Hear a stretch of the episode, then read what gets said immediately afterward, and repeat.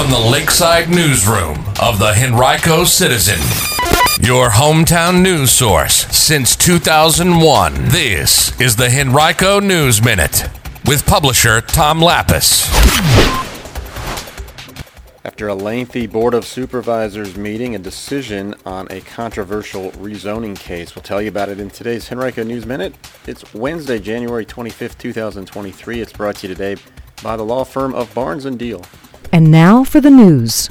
Following nearly four hours of comments and discussion, the Henrico Board of Supervisors last night unanimously approved rezoning plans for a proposed 262-acre community in the Varina District to be known as Arcadia. The proposal had stirred much debate in the community, prompting citizens to rehash a common discussion in the Varina District whether to develop or not.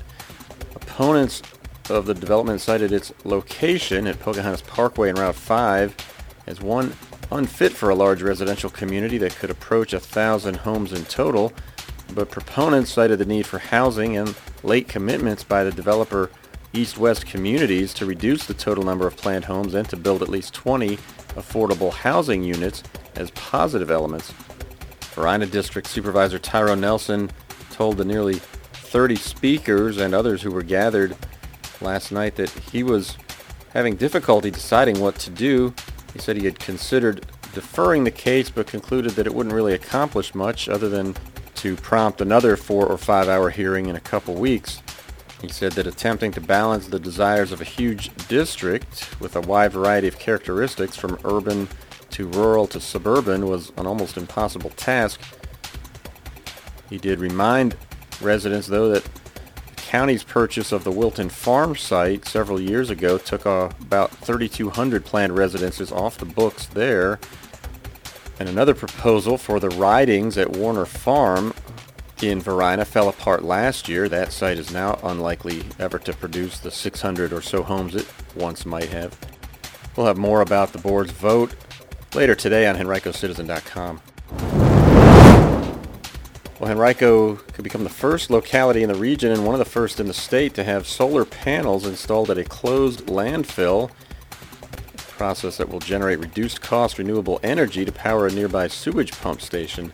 The Board of Supervisors last night adopted a proposal to allow Bright Suite, a subsidiary of Dominion Energy, to design and install and maintain the system on about two acres at the closed Springfield Road landfill on Ford's Country Lane in the county's far west end. In addition to leasing the site for one dollar per year, Henrico would purchase the electricity generated by the solar array to provide up to 100% of the power needed to operate the Allens Branch sewage pump station. County officials believe the arrangement would save taxpayers about 600,000 to $700,000 on electricity over the 30-year lease term. The system likely will become operational by spring of 2025. Henrico County soon will receive just more than $46,000 as part of the first payment from opioid manufacturer Mallinckrodt to Virginia, which the state will receive this week.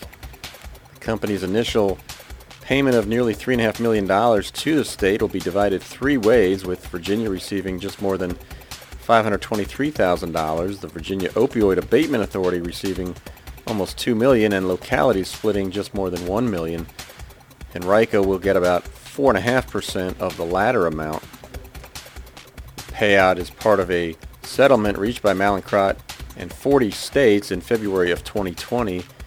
In exchange for being absolved from potential opioid-related lawsuits, the company agreed to provide $1.6 billion to the states.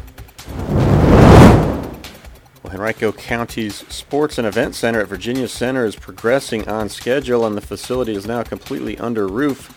Officials are planning a dedication and ribbon cutting ceremony in September. Some local or regional events are likely to take place before the end of the year, according to officials with the Henrico Sports and Entertainment Authority, which was charged with overseeing the center.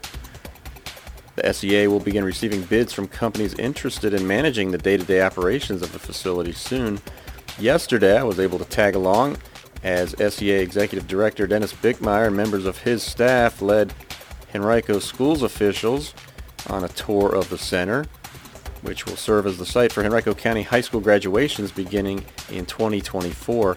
You can visit henricocitizen.com right now to see photos and a video from inside the arena. Today's Henrico News Minute has been brought to you by Barnes & Diehl. Barnes & Diehl has emerged as a highly respected family law firm over the past three decades with the resources, skills, and experience necessary to handle high asset divorces and other complex family law matters across Virginia. To learn more, visit barnesfamilylaw.com, that's B-A-R-N-E-S, or call 796-1000.